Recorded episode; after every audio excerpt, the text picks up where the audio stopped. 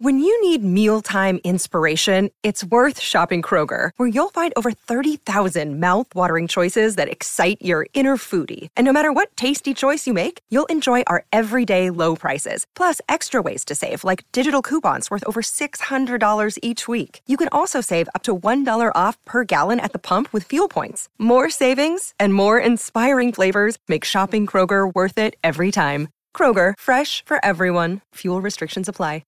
Another day is here, and you're ready for it. What to wear? Check. Breakfast, lunch, and dinner? Check. Planning for what's next and how to save for it? That's where Bank of America can help. For your financial to-dos, Bank of America has experts ready to help get you closer to your goals. Get started at one of our local financial centers or 24-7 in our mobile banking app. Find a location near you at bankofamerica.com slash talk to us. What would you like the power to do? Mobile banking requires downloading the app and is only available for select devices. Message and data rates may apply. Bank of America and a member FDIC. Hello and welcome to another video and podcast from fantasyfootballscout.co.uk. My name is David and today I'm joined by Marc for a roundup of the midweek matches, which we were thinking we'd probably do something on anyway. We've obviously had this planned in the diary, but all of a sudden, those midweek matches, which of course were to do with the EFL Cup across Tuesday and Wednesday, uh, seemingly have obliterated all our FPL teams because we're now flush with yellow flags. So uh, even more so than before, this is quite an important uh, check-in on uh, Thursday morning, Thursday afternoon, uh, ahead of that Saturday deadline coming up, isn't it, Marc?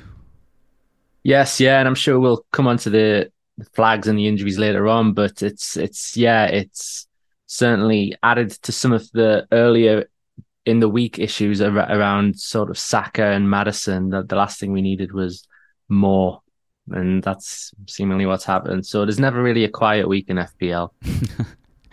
Yeah, that very much is true. Uh, as Marc said, we're going to talk about the injuries a little bit later. What we're going to do first is we are going to go through the results of the games, pick out any uh, lineup uh, pieces of interest, perhaps in terms of formations. Of course, there's a number of teams who'd like to rotate a lot. Man City and uh, Brighton are among them, uh, for example. So we'll have a look at who played minutes uh, and in what positions, things like that. So we get, that was our plan anyway, but we've now obviously had to create an entire big section at the end of the video all about the injuries. So if you want some updates on those injured players that you may have in your team, then do stay tuned for that. Before we get any further, Marc, how many yellow flags have you got in your team when you woke up this morning? I had four: uh, Maddison, Saka, Chilwell, and Botman are my flags. What about you? How are you faring?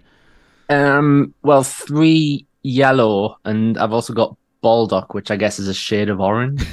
so, um, and he's already dropped in price as well. There's Oof. been so many annoying price drops. Um, so I guess that counts as four. I, I, think so. Yeah. I mean, at the very least, you've got you've got a lot of the citrus colours. That's what we don't want. Those we don't want citrus colours. We just want lovely and uh, bright green uh, for our players. But yeah, alas, this is the situation we find ourselves in. And yeah, we will uh, think. Well, it also we should just say actually, it does actually increase the importance of this week's press conferences as well. So people should definitely uh, stay tuned for those. Um, it's going to be a busy couple of days for the editorial team, isn't it, Marc? Uh, yes. Uh, it, it, it normally is anyway. It's that's it, true. It culminates at the end of the week, but this time there will certainly be interest for sure in uh in certain popular players of this week. Yeah, absolutely.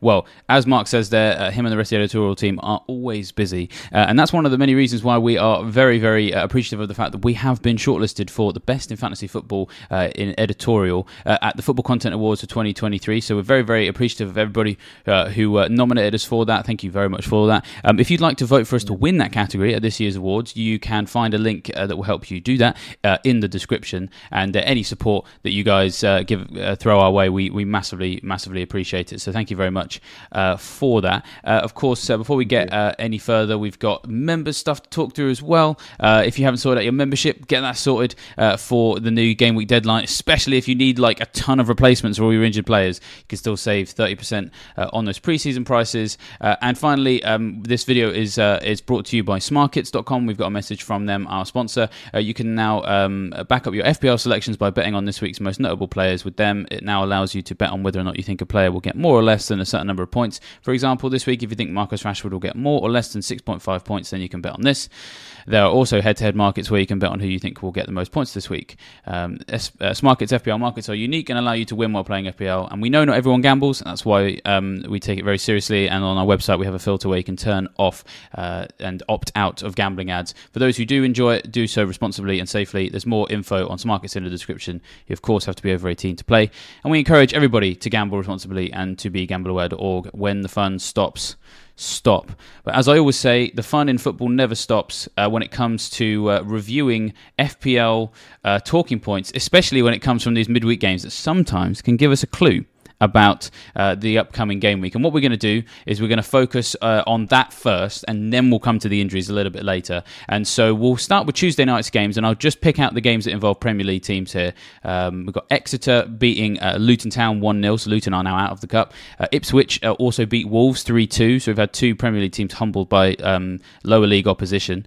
Um, we also saw uh, Manchester United beat Crystal Palace by three goals to nil. I think that's. Oh, and we saw Swansea also win 4 0 at Salford. They're the five games from Tuesday night. So we'll start with Luton. Anything uh, of note here, uh, Marc, outside of the fact that I uh, suppose. Um, yeah, we know now that Luton won't be involved in a blank or double game week around the time of the League Cup final because they're out.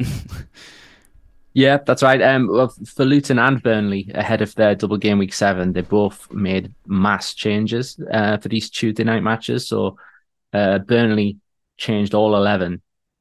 So players like players of FPL interest like Beyer and possibly even Amdouni. Um, they they didn't start, and Luton made ten changes. Only Alfie Doughty was was the remaining one. So it certainly means that m- managers invested in Kabore or Carlton Morris stuff like that. They had uh, Carlton Morris had nothing to worry about here. Um, neither neither started, and Luton are out, and Burnley won four 0 many, many changes and not much controversy, really.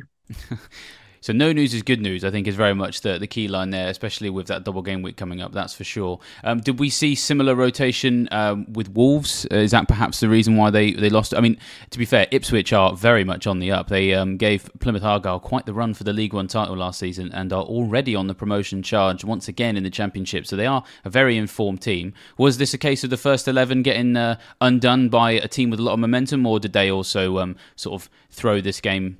Well, sorry, I don't want to accuse Wolves of throwing games. I know that Sir Alex Ferguson had an issue with that a number of years ago, uh, with Wolves specifically. But as in, have they sort of leaned towards more Premier League focus and, and, and rotated for this game as well?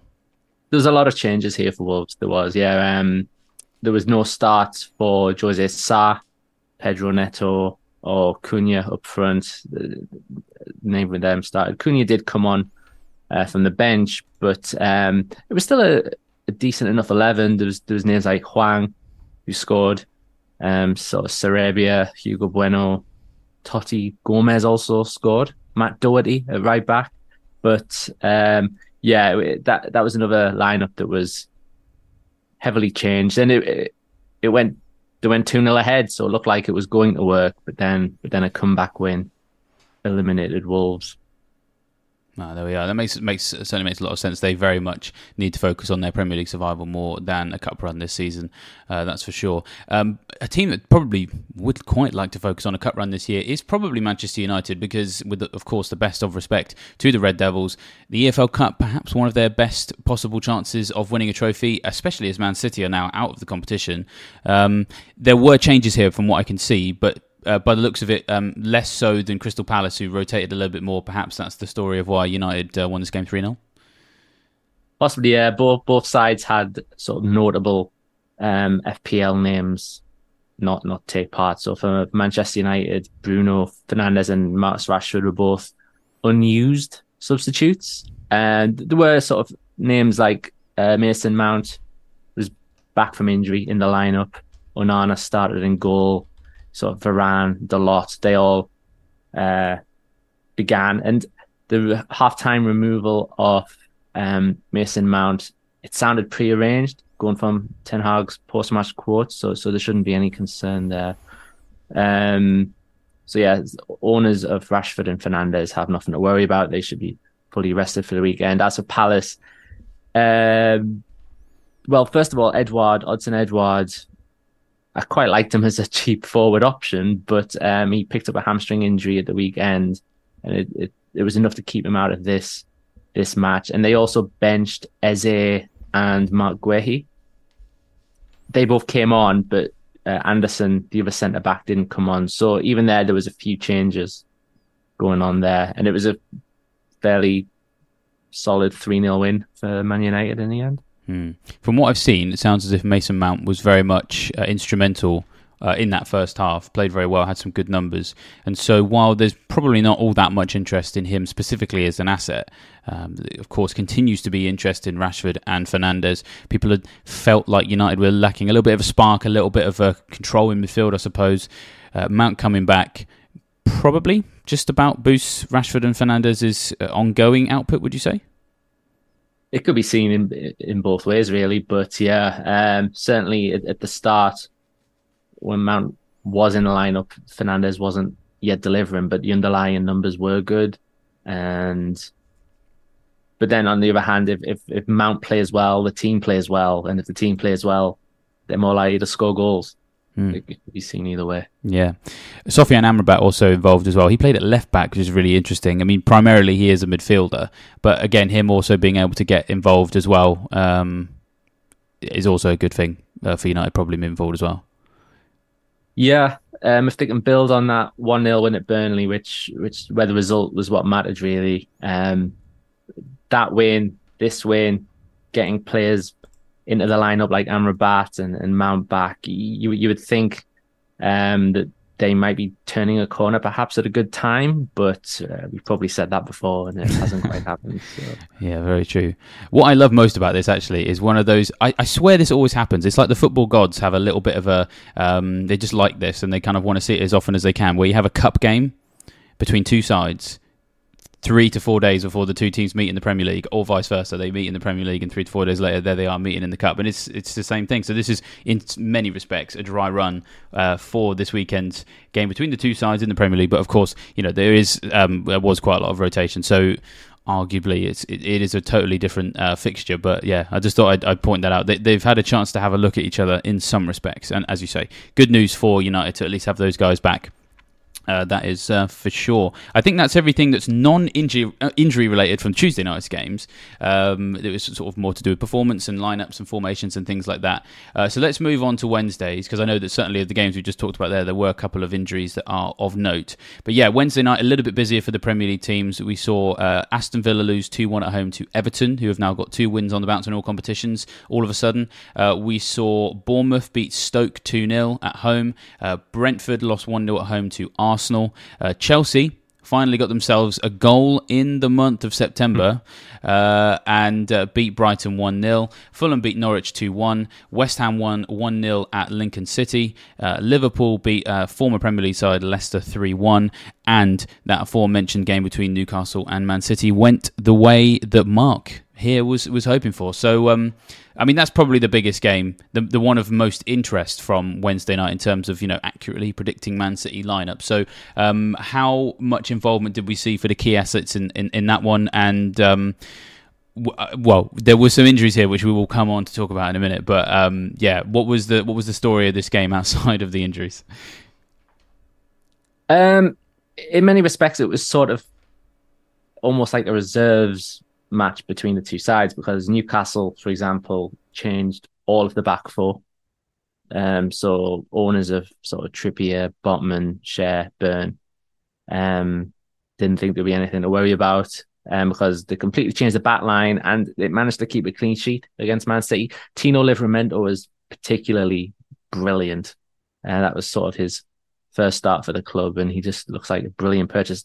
To have two right backs of that quality is sort of a surreal feeling at Newcastle after, after many years of um, Paul Dummett at centre back, of course. And yeah, further upfield, it was just sort of, it was just a matter of sort of starting Isak over Wilson. That's always sort of interesting to see whose turn it is next, trying to get clues for the weekend.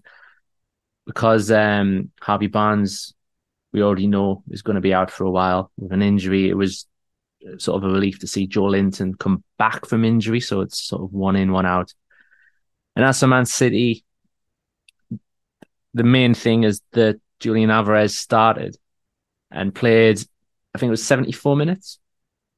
Um, right, so yeah. that, that could be seen in a couple of ways. Firstly, if he's played 74 minutes, is it his turn to sit out at the weekend? But also when they were chasing an equalizer, they took him off. Pep took him off. So you could see that as well. He's prioritizing Wolves. a game where Alvarez is planning to start. So it could be seen in either way. Haaland was unused. And then there were names like Ederson, Kyle Walker, Ruben Dias, Doku, and Foden all on the bench.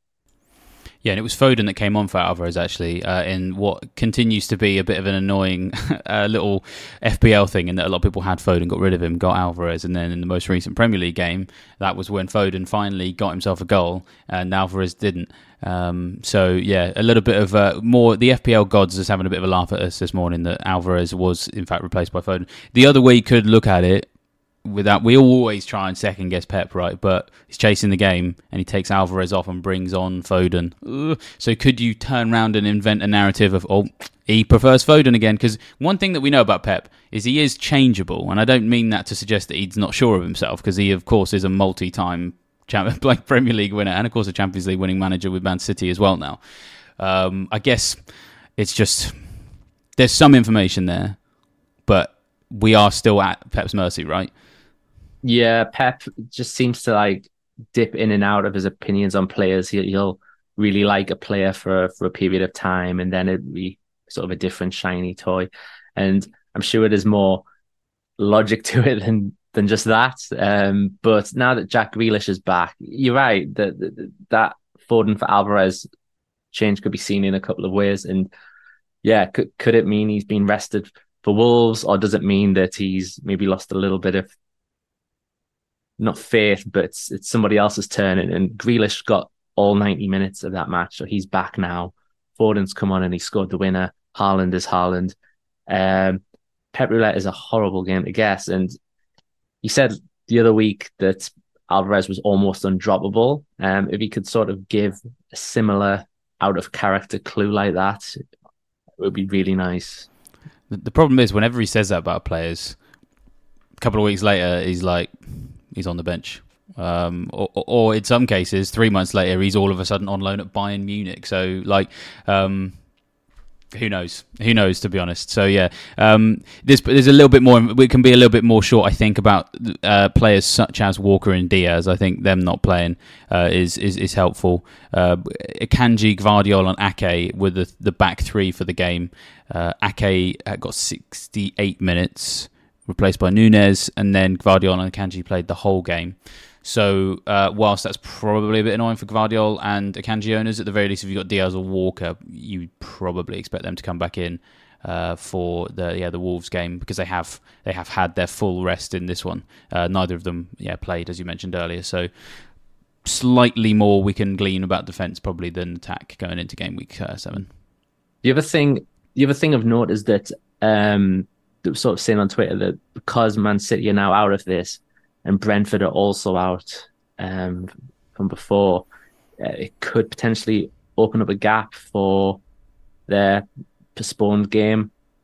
Um, do you know how in game week 18 we already know that that match is off because yeah. of the Club World Cup? Uh, it, it, seems like a, there's a nice little place for that to go in game week 20. There could be a double game week 20 not that it's confirmed yet, but for those who uh, who like to think in advance about a chip strategy, uh, that would give um, Haaland a double game week at home to Sheffield United and Brentford. So it, it be interesting to see how that develops. Certainly, um, maybe keep your triple captain chip in the pockets uh, just sure. in case something like that does emerge, and possibly also the wild card as well, because the because uh, game week twenty, if it were to land in that slot, as I said, this is all hypothetical, but it's nice to discuss potential ideas here.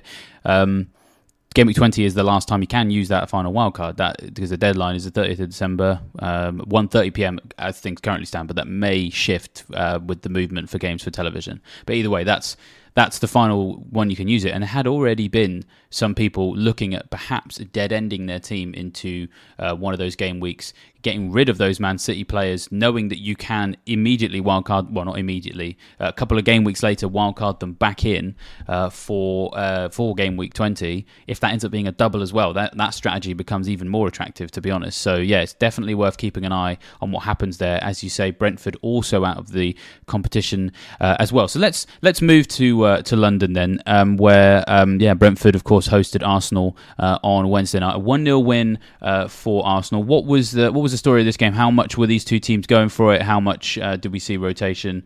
Um, I'm a little bit nervous about uh, the Fleck Republic, which of course we got the man who came up with that term with us right now. Um, even though people keep associating it with me because I've got Flekken, I owe that moniker to uh, to to the man I'm, I'm I'm in the virtual studio with today. So I have a lot of interest in the Brentford defence. So yeah, some some thoughts on this game. If if yeah, well, yeah, how did That's the thing. You're, you're the one with Flekken, and I, have never had him, so it, it, sort of it doesn't feel right, does it? He did.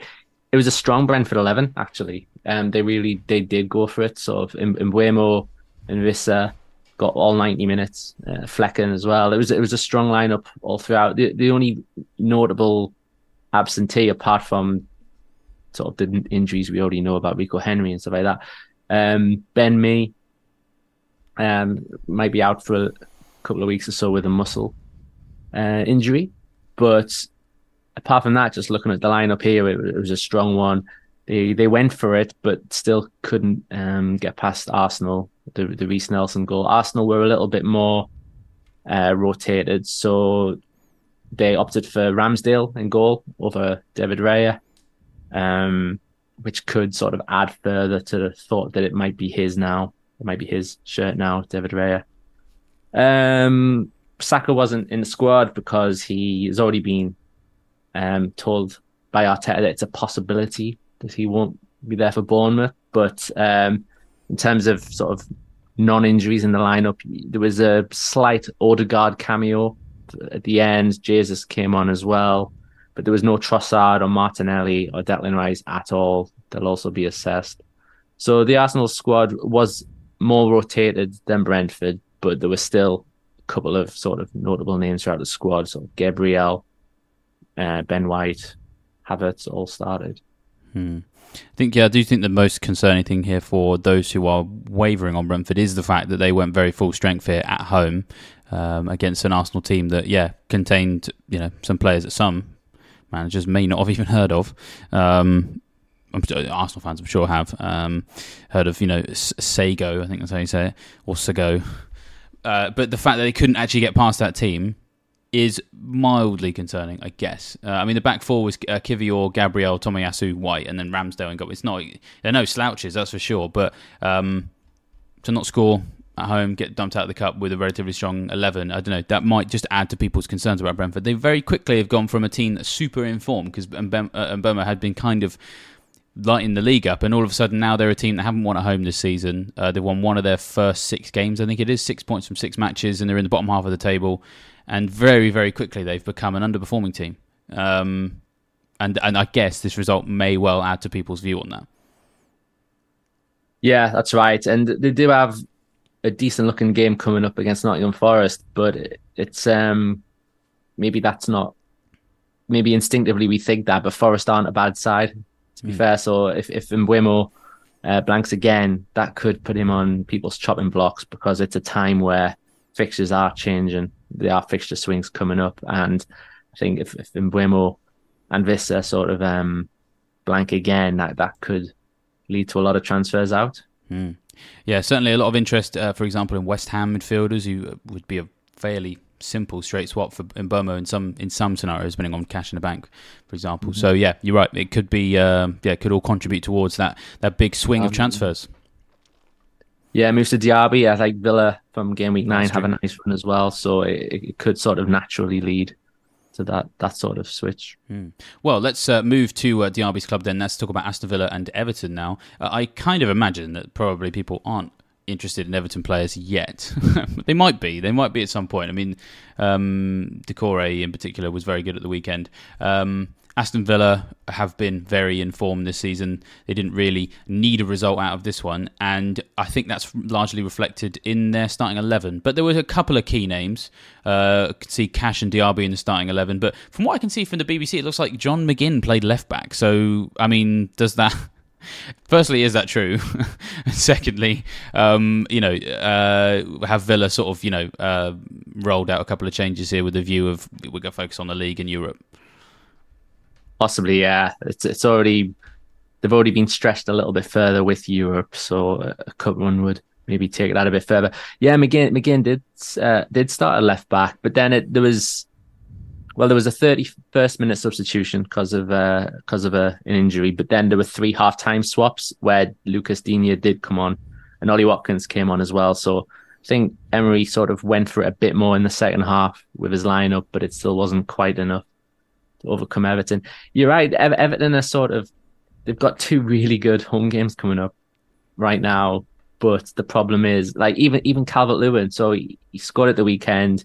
He started here, scored here, but do we know yet that he's sort of match fit enough to be starting consecutive matches? And you know, he, he could be a decent punt up front, but um, there's just that little bit of uncertainty over his um, game time, really. And then elsewhere, yeah, the Jordan Pickford owners have not enjoyed their season so far, so I'm not going to start promoting him. that's probably that's probably fair. On Calvert Lewin, actually, they are still managing his minutes, aren't they? Because just seen he played 72 minutes in this, um, had, having his minutes managed there. Uh, but yeah, the Everton lineup is very strong um, for them. That is, uh, you know, that is fairly close to their first team. Jack Harrison getting involved now as well. I mean, I, I actually think he's a fantastic signing. I was quite surprised Everton were able to secure him. To be honest, I think I, I would have assumed that, um, no disrespect to the Toffees, bigger clubs or perhaps clubs in a better moment, as football managers often describe uh, form. I thought maybe one of them might be able to pick him up because he is very good. So him uh, being able to come into this game, uh, play 65 minutes as well, I think that that probably bodes well moving forward. So owned him a couple of times when he was at Leeds in recent years. Um, I certainly quite uh, quite like what he can bring to the table. So the fact that he's yeah starting to get some minutes now uh, is definitely something uh, of note. Uh, no involvement in either of the goals uh, in a direct sense, but yeah, I think him playing in that team is definitely going to benefit them uh, moving forward. Let's move to Bournemouth now. 2 0 win over Stoke. Um, the biggest news here is probably the injury, which we will come to. We do promise. But was there anything else uh, of note here? I guess more interest in who their next opponents are rather than necessarily Bournemouth themselves. Yes, yeah. The as I said, there was only there was only one Premier League side in this match, and, and Bournemouth don't have a lot of FPL investment uh, normally anyway, so there wasn't a lot of, of, note really, apart from that one of the new signings, Tyler Adams, was um, in the squad for the first time. He, he, came on off the bench actually as well, so he um, he could be coming in the, in the proceedings, and they do have um, pretty okay fixtures coming up. I think if that's what you were referring to. Well, uh, after the Arsenal game, yeah. Sorry, I should have been more clear. Uh, I think people are probably interested in the state of Bournemouth, perhaps for their Arsenal players, and then maybe oh, after right. that they can maybe offer some differential uh, potential. But yeah, yeah, because after yeah, that's it. Yeah, for for those with Arsenal assets, uh, defenders in particular, they, they, they, sort of might be feeling a bit more confident for this now. But Bournemouth did win two 0 Solanke scored uh, one of them, so it's a bit they needed that confidence boosting win because it hasn't been a great start for them so far. But certainly, opponents will be targeting them over upcoming weeks. Mm, that's for sure. Well, uh, speaking of another team that desperately needed a win, uh, Chelsea finally got a result that they can be happy with, which was uh, against Brighton as well. So that's a team that uh, are no slouches. Um, what what do we see here? Did we see a lot of rotation? I mean, these are two teams that have been guilty of rotation in the last couple of weeks. Uh, an opportunity to to look at them ahead of game week seven is probably useful. What did we see in the way of uh, lineups and approaches here? Yeah, so Chelsea and Brighton, they're sort of names. Just you can't say one without the other these days, can you? The, the amount of um, involvement involvement they have in each other's lives, and Chelsea where to begin with Ben Chilwell? He he did start here, in fairness, and I guess we'll come back to him later. Um, it was it was a pretty changed eleven. There was only uh, cameos for Sterling and Enzo Fernandez, so that they did come on later on to see out the win. But there were sort of new names in the lineup, like Cucurella, um, was was given a start. Ian Maatsen, Cole Palmer, they all got the nod here. Uh, Disasi and Levi Colwill both got the whole 90 here. So Colwill owners in particular, there could be a slight chance, could be a slight concern, but probably not considering Gusto is suspended now. So um, they'll probably just line up differently there. Sanchez got the nod in goal. As for Brighton, it was another start for Estupiñán, and he got all 90 minutes as well. So he, he played for Brighton last Thursday in the Europa League, Sunday in the Premiership, got all 90 minutes here at Chelsea. Uh, for, for, a rotating manager like De Zerbi, that could be a concern because yeah. um, his rotation, his mass rotation is totally working. Not last night, but in, in, terms of the league and stuff, it just, you can't even tell sometimes it, I mean, what what even is their second eleven? Who who knows anymore? But there were starts for João Pedro, Mitoma started again, and um, Dunk on the bench. No Evan Ferguson at all, and Pascal Gross is expected to be out until the international break. So there are a few changes there for those keeping tabs of Brighton's goalkeeper rotation. It was Bart Verbruggen who started this match. So does that mean Steele gets the nod at the weekend? Who knows? yeah. Who knows? Yeah, it's kind of the same as Pep, to be honest, but arguably worse because yeah, De Zerbi has been very keen on his rotation this year. I think the most frustrating thing for me out of this game, Nicolas Jackson. All right, now to score now, don't you, mate? Fine. Finally got himself a goal when a lot of us have been waiting a very long time. This always happens, though. This always happens. You get an underperforming FPL asset that like everybody uh, owns, and then they go and get the goal in the competition that technically, to you as an FPL manager who doesn't support Chelsea, means nothing. Yeah, yeah, exactly. Nicolas Jackson. First of all, I, I, I, keep saying his name, and I think of that OutKast song. Know, sorry, Miss Jackson. Oh, right, yeah. and he's he is making a lot of daughters cry, and and people cry in general because he is so frustrating. Of course, he was going to score last night. Of course, he was. He's he's five of his six games have ended with one point. He's got himself suspended, and he scores last night and had one ruled out as well. So it could have been a brace. Uh, what a what a troll! he joins a, a, very long list of Chelsea strikers who that effectively is simply their role in our lives, uh, sadly. So yeah, twas ever thus with uh, Chelsea strikers, unfortunately. Um, let's uh, let's move on to the final three games. It's just yeah, we'll, we'll try and sort of uh, rattle through these nice and quick, uh, so we can get onto those all important injuries because that of course does involve Chelsea and Brighton as well. Fulham, West Ham, and Liverpool. Uh, Fulham beat Norwich two one. West Ham won one 0 away at Lincoln, and Liverpool saw off former Premier League opposition in Leicester three one at Anfield. anything in particular from from these games that's of note, or was there mass rotation across all three? Uh, for Fulham, Raul Jimenez missed out completely. There was there was no uh, start for Andreas Pereira either. They got that two one win. West Ham uh, made ten changes from the weekend, so there's sort of no Areola or Bowen or anything like that. I think it was only Soucek who kept his place, so that that was uh, almost irrelevant from an FPL perspective. Um, they all mostly kept their place. As for Liverpool, there was no Salah, Alisson, Robertson in the squad on came Darwin Nunez and Szoboszlai, who's his goal. His goal was very nice to watch. It just had a nice feel. I think it made a nice noise as it went in as well. It was, it was um, when the goal makes a noise, it, it should be like an extra yeah. bonus for the, that. The um, whip of the net and the rattle of the bottom bar that weights down the net. That's the noise, isn't it? That's, that's the one. And there's a little crack as well as it goes in. Oh, what a sound! Yeah, and if, if it's close enough to the TV mics as well, it's it's it's just a perfect combination, really. So, um, so yes, that was great from Szoboszlai. Uh, Mo Salah is rested and fine for the weekend, and the continuing debate about Darwin Nunez, like he could be a brilliant option, but you just don't know um, when he's going to start because Gakpo scored tonight, Jota scored uh, last night, Jota scored as well. They've still got sort of four names to fit into two slots alongside Salah, and that damages Darwin's appeal, unfortunately. Hmm. He continues to be something of a chaos machine. But nothing has unleashed chaos on FPL managers this week like injuries have, and we've been sort of uh, putting it off. Um, apologies for that. We wanted to just cover some of the other bits of pieces before we get to the real nitty gritty stuff of the injuries that have arisen from the midweek games. I can't remember a set of midweek games like this. I mean, we've even got with one team six injury updates from one club.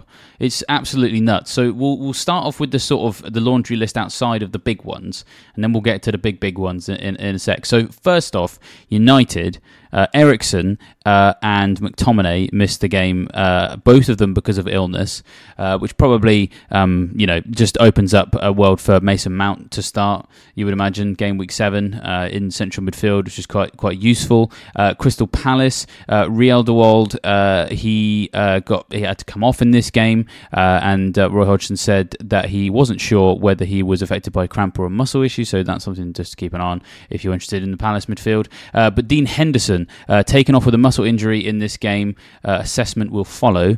So continued useful information. Not that we wish injuries on anyone, but this one actually is useful if you've got Johnstone, right? Yes, it's sort of a little bit of relief um, from an FPL perspective, not real life injury perspective. Um, and for those who are looking to wildcard, it sort of does open up that sort of option of having a Johnstone Areola rotation because there were there was just too much uncertainty when when both were fit. But um, if it depending on how bad the injury is, if, if that secures Johnstone for a while, that's a good four point five option. Hmm. And with it being a muscle related injury, will, they'll probably take a lot more precautions around it if it was, unless it was like a knock or an impact, for example. So it could potentially lead to a, a few weeks of, of Johnstone. Uh, that's for sure. Uh, elsewhere, we got uh, Bailey and Ramsey added to the injury bans, injury and bans list on the Fantasy Football Scout website. Um, with Bailey, muscle injury, um, he had to limp off with what looked like a muscle injury, and uh, with Ramsey, um, he actually missed the game against Everton with a small injury. Um, probably not uh, massive from an FPL perspective, as long as we can keep DRB uh, involved, I think FPL managers are going to be happy. Um, uh, you know, there's a loss of, of one guy can play on the wing, which maybe uh, helps Cash uh, get back there potentially uh, in game week seven, for example. So again, that's more what those injuries are more what they potentially unlock uh, for others elsewhere. Um, and then the same really with Solanke. So Solanke, uh, swollen ankle in this game, came off against Stoke. Manager says it will be difficult for him to be involved against Arsenal. Um, there's not that many people interested in Solanke, although we did already mention that the fixtures are going to turn for him at some point. And I'd sort of forgotten. I double checked earlier on. He's actually scored three goals so far this season. Mm. So maybe at some point we're interested. But again, this one is quite key for that Arsenal clean sheet. If you've still got an Arsenal defender or goalkeeper, then Bournemouth losing. Probably losing Solanke for this one is, is, is quite huge, so it does sort of um, put some faith back into the Arsenal clean sheet uh, credentials for game week seven. Yeah, I was just starting to over the week, just starting to warm to the idea of Solanke. Was was just about to write a bit about him um, on a piece on Jackson alternatives because uh, he's as you say, he's on three goals. He is the forward with most inbox touches so far as well. And from game week eight, yeah, the fixtures do get quite nice. Immediately, Everton, Wolves, Burnley. So was definitely thinking that as a like a good differential option. But then, but then it, the quote afterwards sounds like he has hurt a bit, so sort of nips that in the bud. Yeah, or, or to be fair, if we can get him back for game week eight, then maybe things are okay. So yeah, it's one just to keep an eye on. Don't mm. forget about Solanke. Basically, like he's been overlooked quite a lot. But yeah, uh, only f- I think he's sixth highest points amongst all forwards. He's got 30, uh, 29 so far. Only uh, only he, Watkins, Edouard, Alvarez, and Haaland are the ones ahead of him.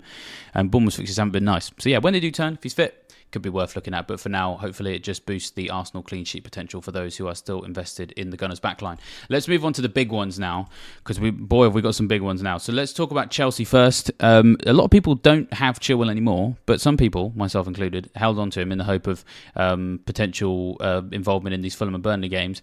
Probably unlikely that he's going to be involved now. Uh, we've got a tweet here uh, which has been out on the Scout um, uh, social feeds this morning. Liam uh, Twomey, I think that's how you say it. Pochettino said Chilwell picked up a hamstring injury and needs to be assessed. Uh, he also said Ma- uh, Madueke wasn't injured tonight; he just wasn't selected. And we actually are very lucky enough to actually have had our own man in the stands. In actual fact, uh, at the Chelsea game, um, one of our members of staff is a Chelsea fan and was was there. Um, and the first hand info that we got was he went for a sprint, fell over in a shoulder to shoulder, immediately signalled to the bench that he needed to be subbed off and walked off unaided. Uh, injury was obviously bad enough that he couldn't play on because they didn't have any subs left. So Chelsea actually did finish this game with only 10 men on the pitch. It was in the 97th minute, so it sounds like you know they were able to get through that. But yeah, Pochettino now saying hamstring injuries, and um, if a hamstring injury needs assessment, like that's probably not looking good for game week seven, is it? So those who have held on in the hope that he comes back into the team for the Fulham game, oh yeah, not looking good, right? Been a real. He's one of several Chelsea players that it's been a roller coaster ride with already, and yeah, it just as talk was gathering that hey, if you haven't sold him yet, you may as well keep him for Fulham. Gusto suspended, so he's probably at left back, but then he gets then he hurts his hamstring here, so it's just we don't know, um, and we just got to latch on to whatever Pochettino says pre-match, really. Mm, we are very much at his mercy, as we are with many other fantasy, uh, well, actual real Premier League managers. We're at their mercy as fantasy managers. Now, another manager who we're all going to be hanging on his every word for Game Week 7 is your boy, uh, Eddie Howe, because he unleashed a absolute laundry list of injuries for Newcastle. It was like, a, you know, that sort of um, that meme of like, and there's an injury for you, and an injury for you, and an injury for you, just like, and another thing, and another. Oh, and by the way, this guy's injured too. I think it was six in total. So yeah, Wilson and Botman, I think, are the sort of um, the ones we've got a quote on on the screen. So Callum's got a bit of hamstring tightness. That's why he wasn't involved at all tonight, says Eddie Howe. We'll see how he is for the weekend. Sven's got a bit of a knee problem. Again, we'll see how he is for the weekend. So they're the top two, but there's four others, Marc. I mean, just wow, what a week. Yeah, yeah. That that meme does seem quite fitting for it. It's it's just I don't know about you, but I had the feeling the more names that Eddie Howe said, the least truthful it was. Like if he's just saying names for the sake of it, is he does he just not like saying rotation? Because it's fine to say that. If you if you wanted to just rotate your side in a cup game, you are allowed to say that. You don't have to make up injuries for your players. But um, I think he has sort of he kind of has done this before. I think when he's um, fired off a few training ground knocks and then they were fine by the weekend. So as a as a Botman owner, really really hold that's the case again. Um, so you mentioned both strikers, didn't he? Isak and Wilson. Um, I think one of them would just about make it for the weekend. You would imagine. Um, yeah, it's hard to say because Harvey Barnes did get a, a, a real injury um, at the weekend, which is going to keep him out for months, apparently. Um, so you'd like to think that that just made Howe extra precautious about it, and that these injuries are really are just knocks, and they could be back for Burnley. But at the same time, after Burnley, it's Paris Saint Germain in the Champions League. So could he sort of, if there was any 50 50 doubt towards the likes of Botman or Wilson or Isak, then could the squad depth ensure that he could get away with not playing them against Burnley? It's there's a bit of nervousness, definitely for sure. Let's mm. hope that by Friday there's some miraculous recoveries. Yeah, we really need uh, that next press conference from Eddie Howe to be, uh, yeah, really useful. Yeah, the fu- the full list is, as you said, Botman um, knee issue is what we're being told. Um, Bruno Guimaraes um, suffered a twisted ankle against Man City, apparently, but carried on playing. Um, so that's what we've been told um, in the, in the media. Uh, Dan Burn missed this game due to illness, as did Dubravka. Uh, it's possible there's a couple of bugs going around because there's a couple of teams where a player missed because of an illness. Um, probably the same one, they perhaps infected each other. Um, so those two sound less serious. I had been thinking of maybe replacing Chilwell with Dan Burn this week, and I may now have to if I want to remain invested in the Newcastle defence because between those two, Burn probably more likely to come back in if he's only been ill compared to Botman might have some ankle complications. Um, and then, yeah, Isak substituted in the EFL Cup game against Man City. Uh, because of calf tightness, and yeah, we've already covered Callum Wilson uh, as well, hamstring tightness for him, missing that game. So, oh, yeah, we really do need to uh, keep an eye on those uh, next press conferences.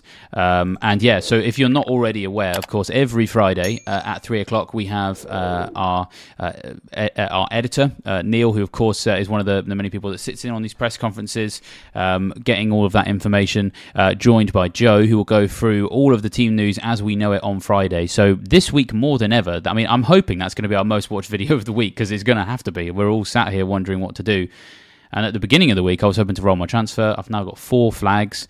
I mean, if it gets any worse, I mean, I've got a Estupinan as well, who played the whole game. So, I mean, he's kind of like a rotation threat. There's, I, I might be forced into a wild card that I really don't want to play because I've been very vocal about the fact I really want to hold it. So, there's going to be a lot of interest in that team news video uh, isn't there, Marc? Yeah, absolutely. I was thinking the same earlier. A game week seven wildcard wouldn't be ideal because the fixture swings just aren't quite right. Like if, if you could put it off a week or two weeks, yes, but it just doesn't quite fall for seven. So would hate to be forced into it, but you just don't know. Um, there's so many questions. And yeah, that would be a video that's essential viewing really because there are so many questions. Yeah, so many questions. An absolute minefield. We all now live in a yellow flag submarine, unfortunately. So, yeah, fingers oh, crossed. There was also um, Nicolas Jackson as well. Did you see? Of course, of course. Yeah, sorry. Not that, not Take that problem. He's suspended anyway um, for the weekend. But even here, I mean, this guy, um, he was spotted wearing a wrist strapping after the game, so he's he's suspended. He finally scored, and now he's wearing a wrist strapping. He just he just can't keep away from from the drama, can he? He but, just uh, he really doesn't want to play the next game. He just he, he wants to shy away from the limelight, perhaps. Which, to be fair, actually probably can't blame him because the the spotlight has been very much on him and there has been a lot of pressure. So, um, yeah, he very much is just all part of the FPL drama this season. I should probably just try and finish on a positive note because actually you've reminded me that we did have a few additional bits and bobs sort of pop out of the uh, um, the Twitter sphere this morning, and the other one is more positive. Um, according to Times Sport, uh, Spurs are optimistic about Maddison's knee injury not being serious uh, and optimistic about him being able to face Liverpool uh, on Saturday. He has trained on the grass um, and um, he has had some tests earlier this week. So, fingers crossed, we get a more positive update on him later on because we're going to need at least one of these yellow flags to disappear before the weekend. It looks like maybe Maddison, fingers crossed, could be uh, mm-hmm. uh, one who's going to come through. So, but do do of course keep an eye on Pochettino. That's come from Times Sport. So, um, you know, I'd rather hear it from the manager uh, from the horse's mouth. But yeah, so that's probably a good one, right? one piece of hope in this video of depression uh, around injuries. Yeah, we we already had Saka and Maddison going into these midweek games. So uh, if we can get positive news on both of them, Saka, I don't know, is is, is maybe a bit more nervousness about him. Hmm, yeah, not being Maddison, and he's owned by a lot of people, so that that's going to drastically change transfer plans if if we hear something. Because yeah, they have sure. after this game, Arsenal have Man City as well, so it could be seen as a good time to take him out if there ever is one. Yeah, there ever was going to be a time to sell him. I was looking at him as a season keeper, but maybe not the way things are going.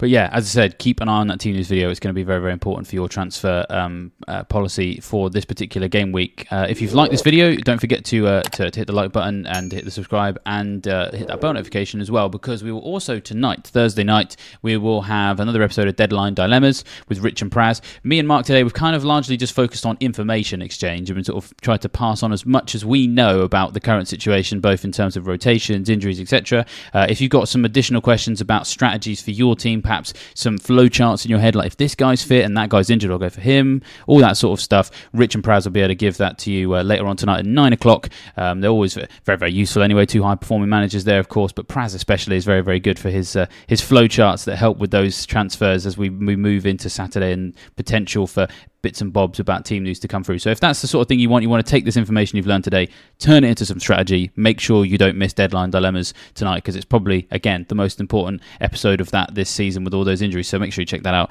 Um, and uh, yeah, we'll have all the rest of the content um, as per usual Q and A deadline stream coming up uh, as well. But with that, I shall leave you fine folks to the rest of your fretting over your yellow flags, and we shall see you next time.